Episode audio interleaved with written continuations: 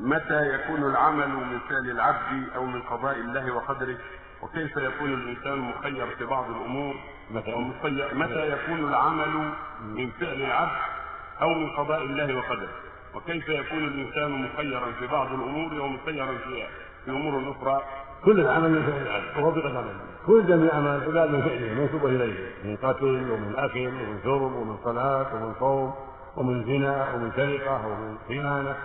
كلها منسوبة إليه هم المصلون وهم الصائمون وهم الزانون وهم الفاعلون للفواحش في أفعالهم. وكلها بقدر الله سبحانه وتعالى والحكمة البارئة عز وجل. فأفعالهم تنسب إليه ويمدحون على طيبها ويذمون على خبيثها. ويؤجرون على ما وافق الشرع منها ويأثمون على ما خالف الشرع منها. وكلها بقدر الله وحكمته سبحانه وتعالى. ومشيئته النافذة جل وعلا. ومعنى مخير يعني أنه يستطيع يعمل هذا وهذا. معنى مخير أنه يجوز يطيع ويعصي لا. معناه أنه له خيرة يعني له إرادة وله مشيئة. مو معنى مخير أنه يجوز له يفعل المعصية لا. معنى من قال مخير يعني هل له إرادة؟ هل يستطيع أن يفعل هذا وهذا؟ هل يستطيع أنه ياكل ولا ما ياكل هل يستطيع أنه يزني ولا ما يزني؟ هل يستطيع يصلي ولا ما يستطيع يصلي؟ نعم يستطيع. يستطيع يصلي ويستطيع اذا كان معافى. يستطيع يأكل ولا يستطيع أن يأكل اذا كان معافى. يستطيع يزني إذا تمكن من المرأة ويزني ولا يزني إذا ما تمكن منها لكن هذا موجود. له قدرة على الشيء وله خيره يستطيع يختار هذا ويختار هذا. قد يكون هذا موجود وهذا موجود عند الماء المال الحرام وعنده المال الحلال. يستطيع يكون من هذا ويدع هذا في خيرة هذا يستطيع. لكن يختار الطيب أجر. وإذا اختار الخبيث أثم وإذا صلى أجر. إذا صلى لله. وإذا ترك أثم وهكذا.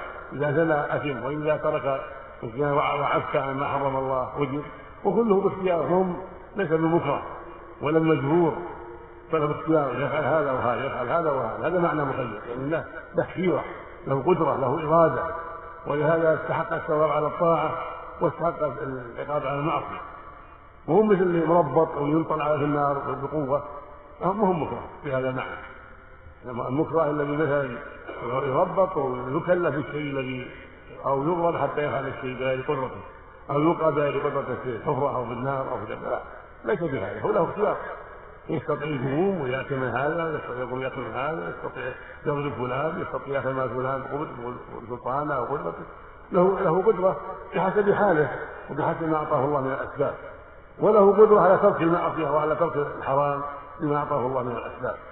فإذا ترك المحذور وأتى المأمور وهو مقدار مختار لهذا الشيء استحق الأجر من الله على ترك المحظور وعلى فعله المأمور طاعة لله وطلب المرات وإذا أكل فترك المأمور وأتى المحظور وهو يستطيع أن يترك هذا عنده قدرة على هذا وهذا.